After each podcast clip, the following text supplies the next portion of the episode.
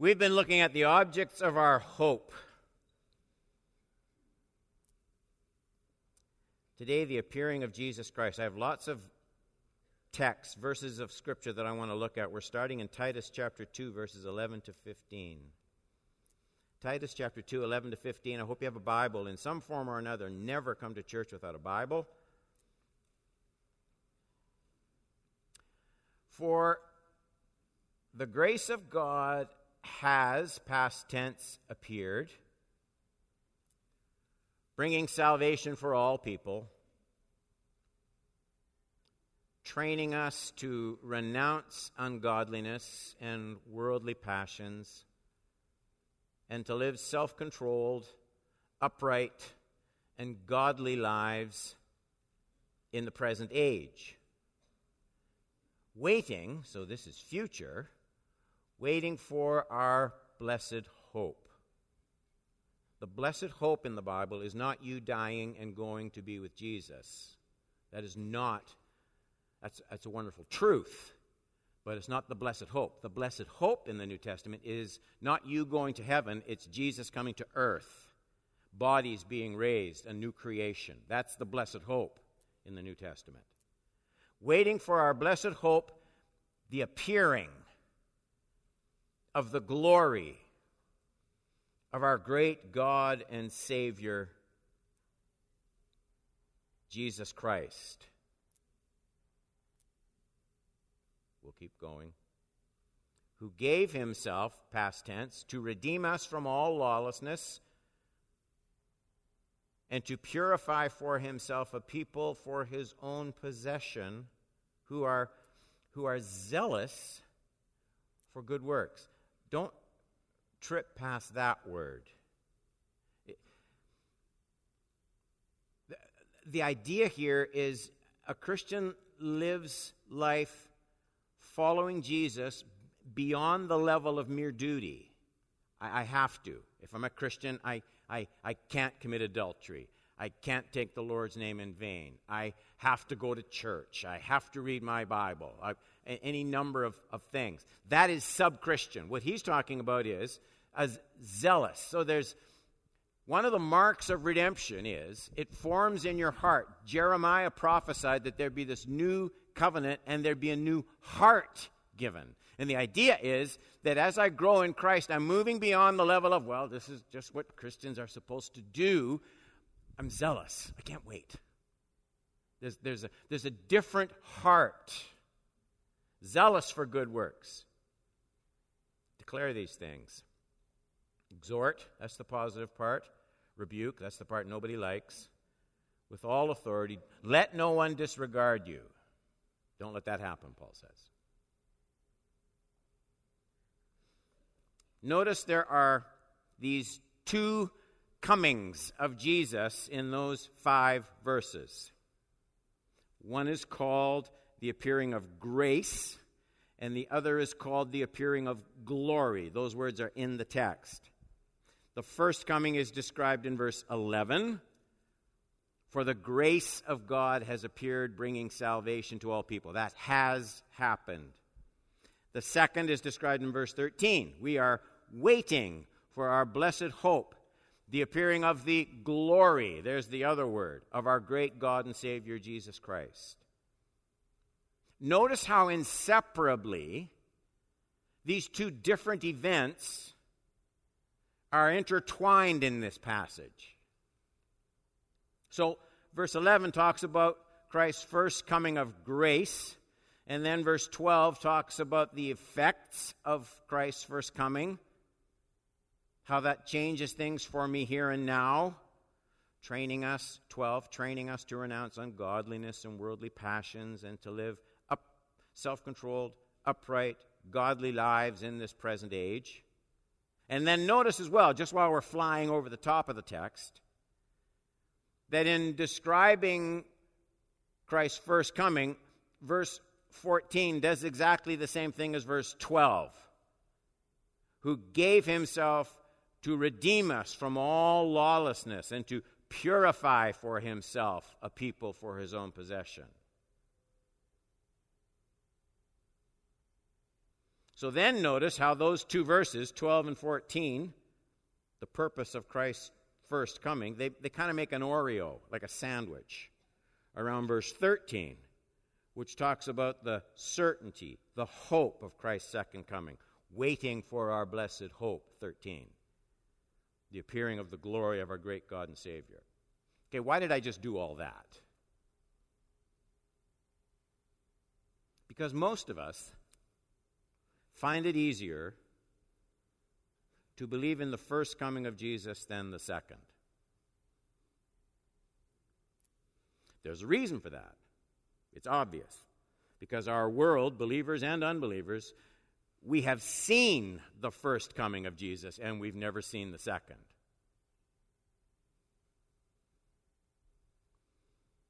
And, and that's part of what it is to be physical with physical eyes and memories and thoughts.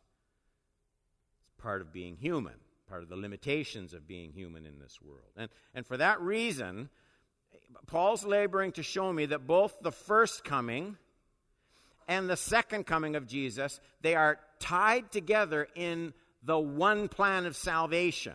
So, so the same God is behind them both. It's his agenda. The same God is behind them both in his sure purpose for mankind.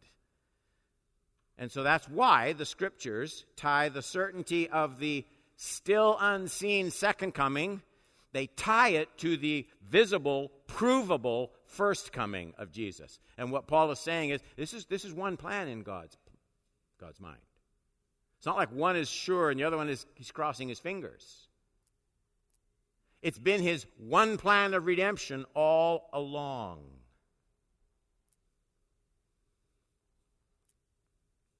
You just can't take one, both parts. So the second coming isn't to be thought of as some kind of afterthought or a bonus.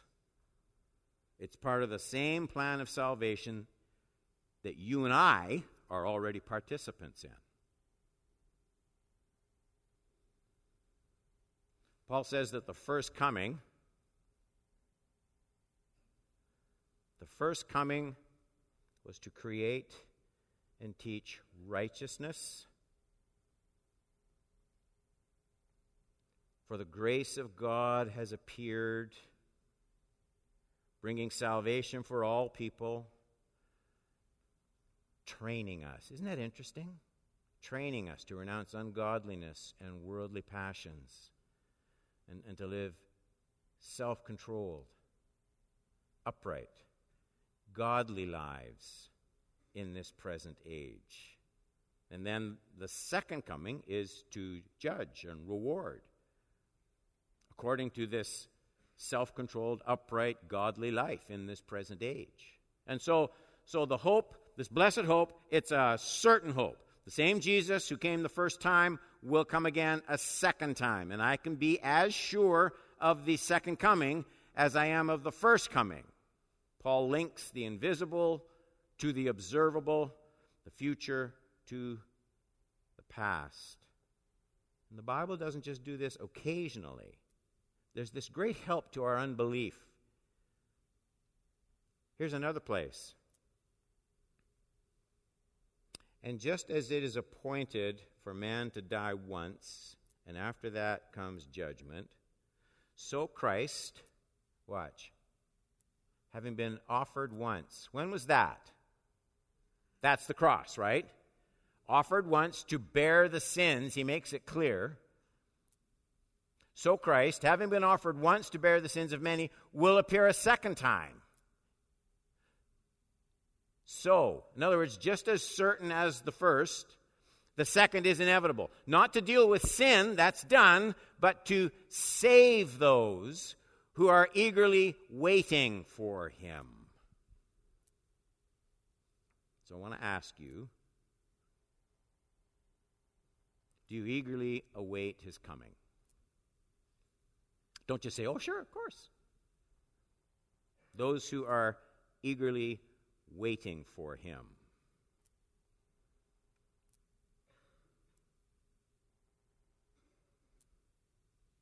Is that you? And I don't mean I don't mean do, do you believe in the doctrine of the second coming. I don't mean that.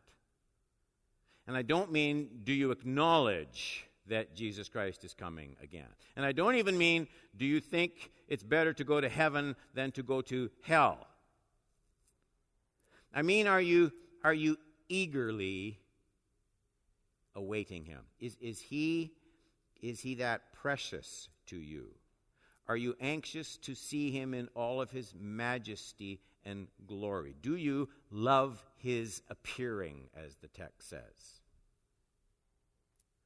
Please don't misunderstand me. I'm not out to put false condemnation on anybody because nobody thinks about the second coming every minute of the day. Nobody in this room. Even though you love Jesus, you don't think about his coming every minute of every day. You don't even think about your wife or your husband every minute of every day, and I assume you love him or her. So it can't be that. What I do mean is this Does, does your mind, almost by default, does your mind at least frequently return to the idea of Jesus coming back? Is it, is it kind of a natural home, a natural resting place for your mind during the day? Does it just draw back there? When you do think about his coming, are you eager about it? Well, of course I am, Pastor Don. Well, then, this question Do the present concerns trials, and especially treasures of your present life, do they all seem small and dull when you think about the coming of Jesus? Because they should. They should. That's the really important question. Or, or are, you, are you too immersed, too involved in this present world to long for a better one? Do you think you'll be embarrassed when Jesus comes again? Do you think you'll be confident when you see him face to face? Those are important questions. They point out, at the very least, the spiritual health of my soul. And so I want to focus on three truths, just three truths that Paul outlines about hope for Jesus' second coming in our text the Titus 2:13.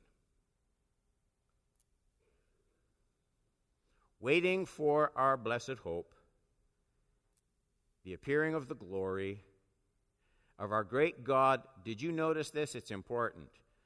These people that say that there's nothing in the New Testament that says Jesus is divine or he's God.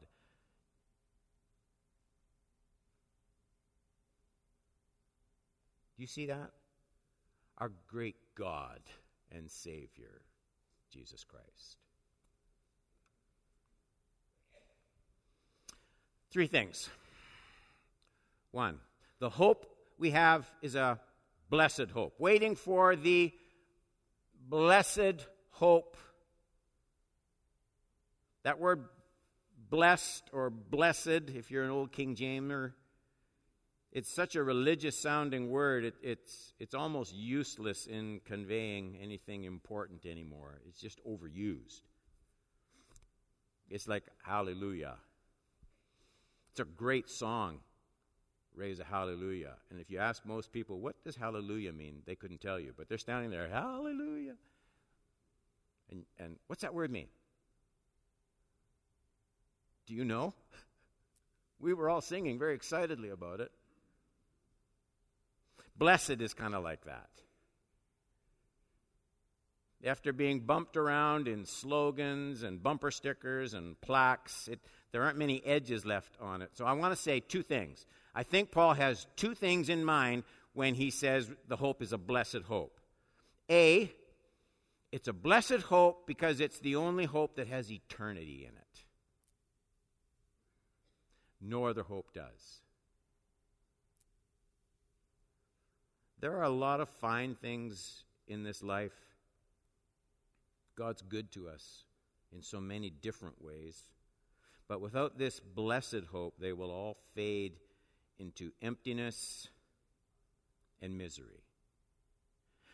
Paul would just never, ever let us forget this. He talks about this in 1 Corinthians 15 19, where he says, If in this life only we have even this hope in Christ, he's talking about, we are of all people most to be pitied. Paul's point is obvious. So, in, in, a, in an attempt maybe to, to shock us into thinking this through. He says, even religious aspirations and dreams, the best of our thoughts and intentions, the finest, most moral works we do, he, he says, all of them are meaningless if there isn't hope for eternal life with Jesus Christ. That's really an important point. It cuts to the heart of, of the sometimes misdirected hope that people fall into when it comes into their religious faith. There are all sorts of people who like Jesus Christ. They like his teaching about love. They like his teaching about forgiveness. They like his teaching about do unto others as you would have them do unto you. And they build their hope on bringing this Christian ethic to bear on this world's troubles. And that's noble enough but it's still just an earthly hope with all the moral teaching of Jesus kind of squirted over the top of it, like, like whatever that whipped cream is on top of a sundae.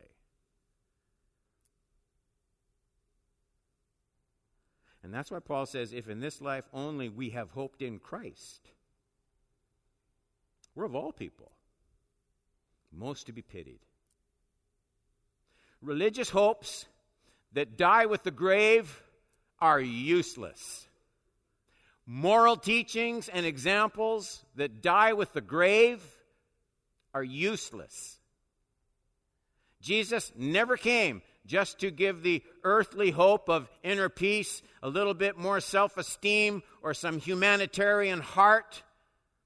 All of us need to know that we have a hope that has substance and permanence to it, something that the ravages of time can't wear out. Anything less than that is just hollowed out Christianity. Peter, Peter captured the Christian hope with all of its visceral gusto.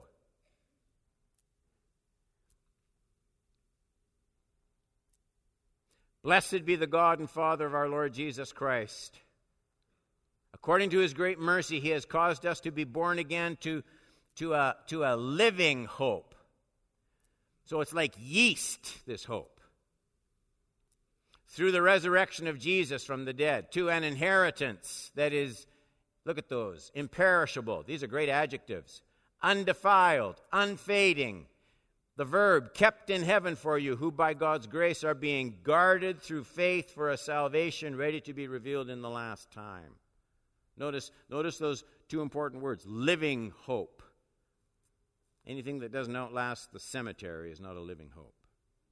I said Paul had two ideas in mind when he described Christ's second coming as a blessed hope.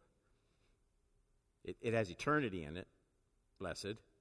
The second thing blessed means is it's available to everybody. It's available to everybody. Second Thessalonians 2 16 and 17 says this now may our Lord Jesus Christ Himself and God our Father, who loved us and gave us eternal comfort and good hope through grace, comfort your hearts. See, this, knowing this, brings that. Comfort your hearts and establish them in every good work and word the money words are good hope through grace 16. Here's what makes this a blessed hope it has eternity in it,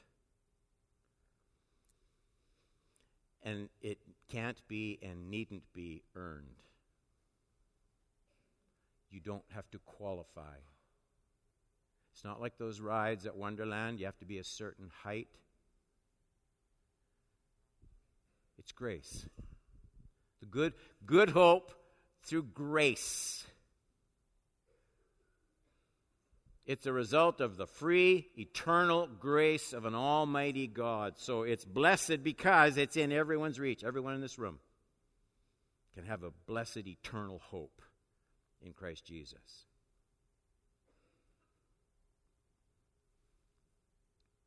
So, point number two this hope is a visible hope. It's blessed, it's visible. Titus 2:13 Waiting for our blessed hope. The important words are these, the appearing of the glory of our great God and Savior Jesus Christ. I want to tell you why I, I circled those words. It's stunning to me to read some great theological scholars who have written about the second coming of Jesus. I don't want to wear you out. I have two quick paragraphs. William Neil, I have books by William Neil, University of Nottingham. He wrote in the Moffatt commentary on Thessalonians these words The day of the Lord is God's timeless judgment, which is past, present, and future. In a sense, it is always to come. In a sense, it is always present and in a sense it is already past. Thus, the parousia, the second coming, is like creation, in a real sense, timeless, not an historical event, not an actual event, but just the underlying purpose of history. Ernest Best, professor of divinity, University of Glasgow, in his commentary says this, and then I'm, I'm done with the technical stuff. He says, We have to conclude that the end is something with which men will never have to reckon in practical terms. Again, excluding the possible destruction of our own planet. And that it is wrong to think of a real physical end which God achieves in some public way as it is to think of a real physical beginning. Now, listen to me it's almost as though it's almost as though John had these kinds of opinions already in his mind when he wrote these strong words about the appearing of Jesus Christ at the end of the age. You know these words from 1 John 3 1 to 3. See what kind of love the Father has given us, that we should be called children of God. And so we are. The reason why the world does not know us is that it did not know Him. Beloved, we are God's children now. That's, that's us right now. And what we will be has not yet appeared, but we know that when He appears, we shall be like him because we shall see him as he is. And everyone who thus hopes in him purifies himself as he is pure. I've, I've, there's probably very few texts that I've preached on more than that text. I love it. And John's whole point seems to be that my transformation, I'm, I'm not done. I know you think, Pastor Don, you're like you're a saint. But I'm not done. Nowhere near done with what God wants me to be, nor are you. And John seems to say that my final transformation into Christ likeness is dependent upon my actually seeing him. Wrong end of the thing my, my seeing him when he returns. That's why John, listen, John is so careful not to talk about Jesus' arrival, but his appearing. You can arrive all by yourself, right? You're supposed to pick somebody up at the airport, 4 a.m., the alarm doesn't go. They arrive alone. You can arrive all by yourself. You can't appear all by yourself. To appear, you have to have somebody seeing you. That's what appearing means. And so John says, My transformation into Christ likeness is contingent upon his appearing and me seeing him.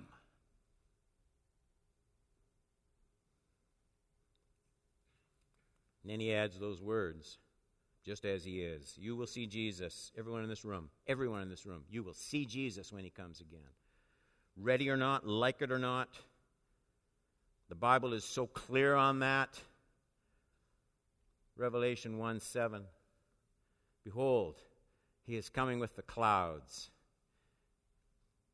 How many eyes? Every eye will see him, even those who pierced him. So it's not just fans of Jesus who are going to see him. All the tribes of the earth will wail on account of him. Even so, come, Lord Jesus. So, our blessed hope, it's blessed. I said there were three things. It's blessed, and we talked about why it's blessed. Two reasons. It's eternal and it's free. That's what makes it blessed. It's a visible hope. That's what we were just looking at. He will appear, every eye will see him. Third, closing, it's a glorious. I get that back in our original text, Titus 2:13. Waiting for our blessed hope, the appearing of the glory of our great God and Savior Jesus Christ. I think the coming of Jesus is described as glorious for, for two reasons. It's glorious because of the glory of Jesus Christ Himself. You know, when we, glory is like a hard word to define. It's like this. If I say, and, and it's because of the nature of, of the word. If I say to you, fire truck, I think everybody in the room, you can get a picture of what I'm talking about, right? If I say to you, zebra, and you close your eyes, everybody in this room can picture it, and I'll bet you we're all picturing the same thing. Now, here's another word. Everybody try and picture it beauty. Do you see the difference? Well, beauty isn't a fire truck. It's not a zebra. Beauty is beauty is bigger than that. We all know it when we see it. You're driving, you're driving along, you know, 17 mile highway by Pebble Beach, and the sun's going down over the Pacific Ocean, and you look out, and well, that's beauty. It's beauty. Glory is like that the appearing of the glory. We use those terms so much. They're like hallelujah, glory, glorious, glory to God. And they, they, they're good words because they do evoke something. They, they evoke a, a religious thing that wells up inside, but sometimes without carrying a lot of content. They, they have an emotional draw, which is good. That's not a bad thing. But sometimes the emotional draw comes without any attachments, any content. Paul helps us in our text.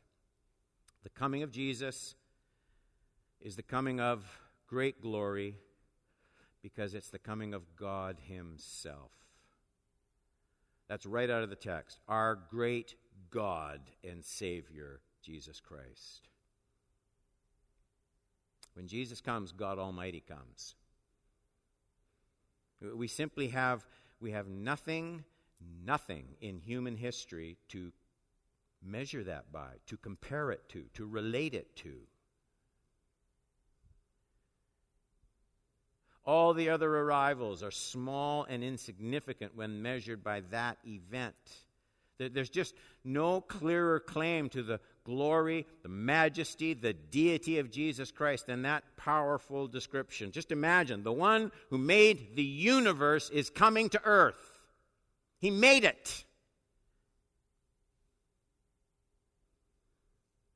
Whatever pictures struggle to conjure up this event, all our imaginings are just way too small and way too dull. We, we can't handle it. But we do have at least a small hint in the New Testament. We read about it in the text that Pastor Chris read.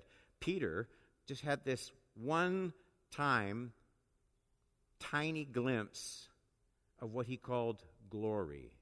Just once.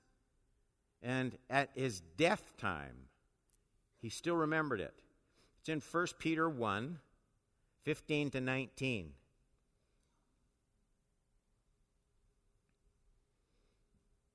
I will make every effort so that after my departure, that's his death,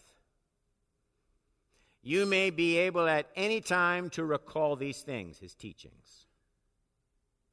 Why does it matter, Peter? What, what makes you think what you have to say is that important? Well, for we did not follow cleverly devised myths when we made known to you the power of the coming of our Lord Jesus Christ but we were eyewitnesses of his majesty.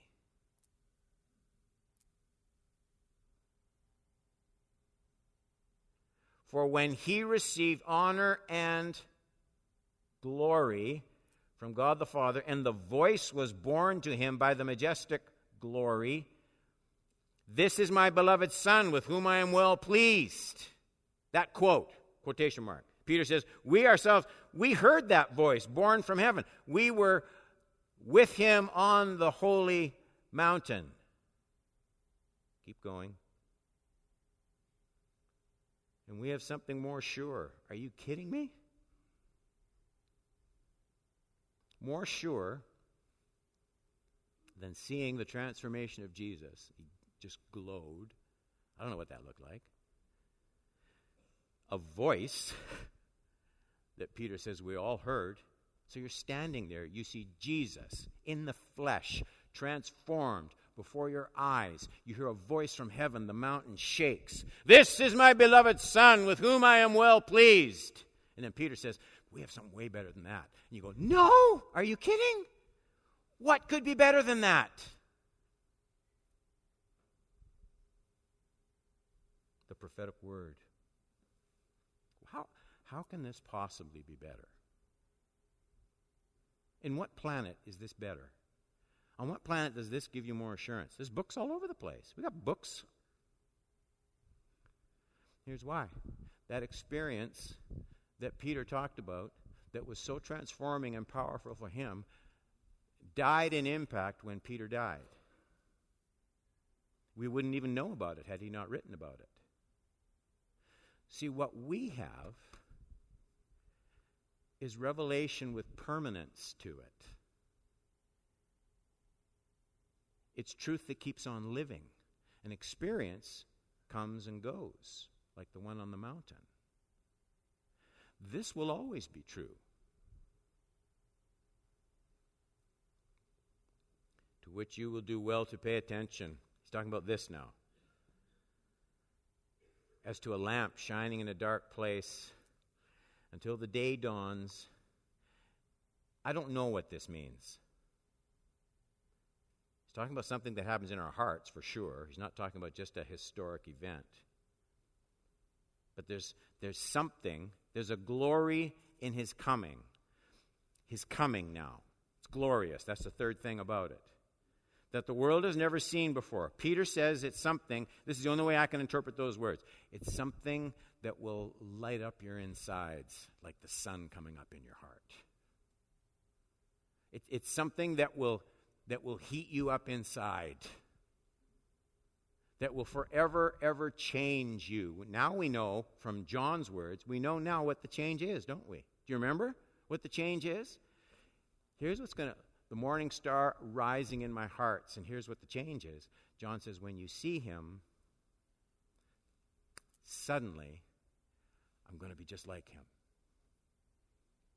And he says, it's like, it's like the sun coming up in your heart. for the very first time. Such is the glory of that event. Oh, I got to hurry. I said there were two things. The coming of Jesus is glorious because he's God. And secondly, I just hinted at it by what it's going to produce in our own, my own life, and that's John chapter 3, 1 to 3. I'm not going to read it again. So there are actually two purifying processes. If you take those, those words, let me just, I'll just put them up. I know I said I wouldn't. There are actually two. See what kind of love the Father has given to us that we should be called children of God. And so we are. That's now. The reason why the world does not know us is that it did not know Him. We are God's children now, and what we will be has not yet appeared. But we know that when He appears, that's the second coming, we shall be like Him. We shall see Him as He is. And everyone who thus hopes in Him, we don't usually think of purity happening like that, do we? If I was to ask you what makes you pure, your answer would probably be the blood of Jesus. What can wash away my sin? We know. Nothing but the blood of Jesus. And yet, that's not what he's talking about, is it? Everyone who has, who thus hopes in him, purifies himself. Isn't that surprising? As he is pure. So, first, we receive power to overcome sin as we fix our minds on Christ's second coming. Everyone who thus hopes in him purifies himself.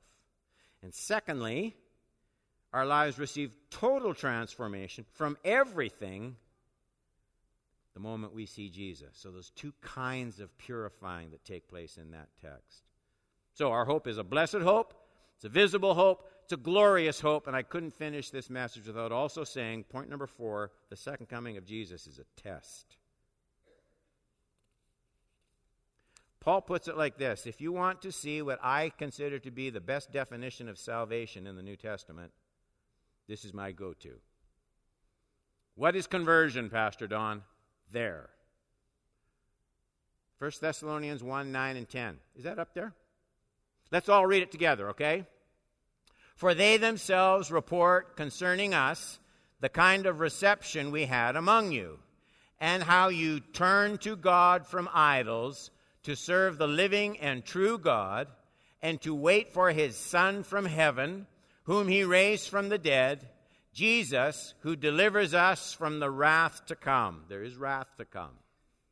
I, I don't know how to erase that. I wish I did. As far as I know, here's how I want to wrap up.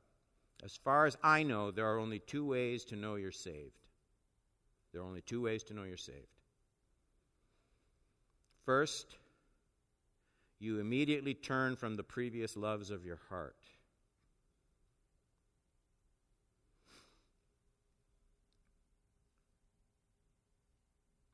Turn to God from idols. So, in other words, conversion doesn't just add to what I used to be, it replaces what I used to be. Paul says, I know, I know about the grace of God in your life because you, you turned away from your idols. There's a, there's a to and a from in conversion. You, can't just turn to God without turning from. So the idols are what your life used to worship. They're the things you gave your time to. They're the things you gave your affection to. They're the things you gave your admiration to, what you prized. And conversion comes and it turns you from those things. I take that to mean my life used to face those things, so I'm facing Ron and Chris.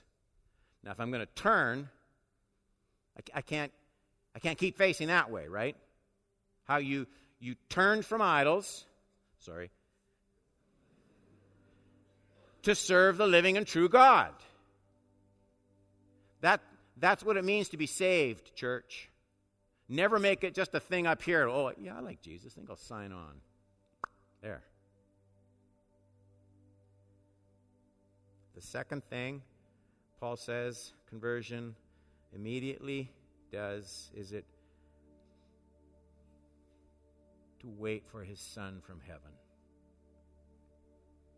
Paul says conversion makes me turn from idols to serve God. And the second thing it does makes me long for Jesus to come back. Let me explain something just important about waiting. I don't think Paul means that I'm all heavenly minded and no earthly good. He doesn't mean I just sit around all day looking up to the sky, seeing if I can be the first one to see Jesus' feet coming down. No. I think, I think he means I wait for God the Son from heaven in the sense that his, his appearing becomes the motive for everything else I do. His appearing becomes the motive for everything else that I do. And it's very easy to forget about that motivation. We mustn't.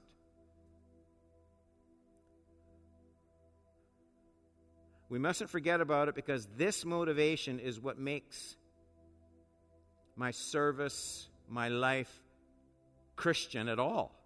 And so Renee and I support several children through Child Care Plus. Why do you do it? Well, it would be very easy to do it because I want to be a kind person. We receive letters from them, and, and we have their pictures, their faces, smiling faces, and uh, how much better their lives are. And I'm telling you right now, as wonderful as those things are, that's not why we do it. That is not why we do it. Atheists do stuff like that for the same reasons. I do it because I'm waiting for God's Son to return from heaven. That's why I do it. It's the difference between just giving a cup of cold water to somebody, which atheists do, and giving a cup of cold water in Jesus' name, which is what the text says. We do what we do not primarily for a child's smile, but for the blessed return of the one who redeemed us and called us to live in his service. Just one example of what Paul means by waiting for his son from heaven, verse 10 everything we do. We aren't just moral, we aren't just philanthropic. We're anticipating Christ's return. We're preparing our hearts. It's why we go to church and why we go frequently. We're not trying to earn a place in heaven. I get these wisecracks all the time. Please don't do it. It just annoys me. Pastor Don, you know, when you get to heaven, God's not going to ask you how many times you went to church on Sunday like he's taking attendance. Gee, what an insight. Thank you so much. The real question is where would you rather be if you're waiting for his son from heaven? If you're enjoying the fellowship that's going to be one day your permanent home? That's why we budget our money differently than people who aren't thinking about Jesus' return. We know there's limited time. We want our Savior's smile for sinners found and redeemed. Test your heart with that. Are you waiting for his return?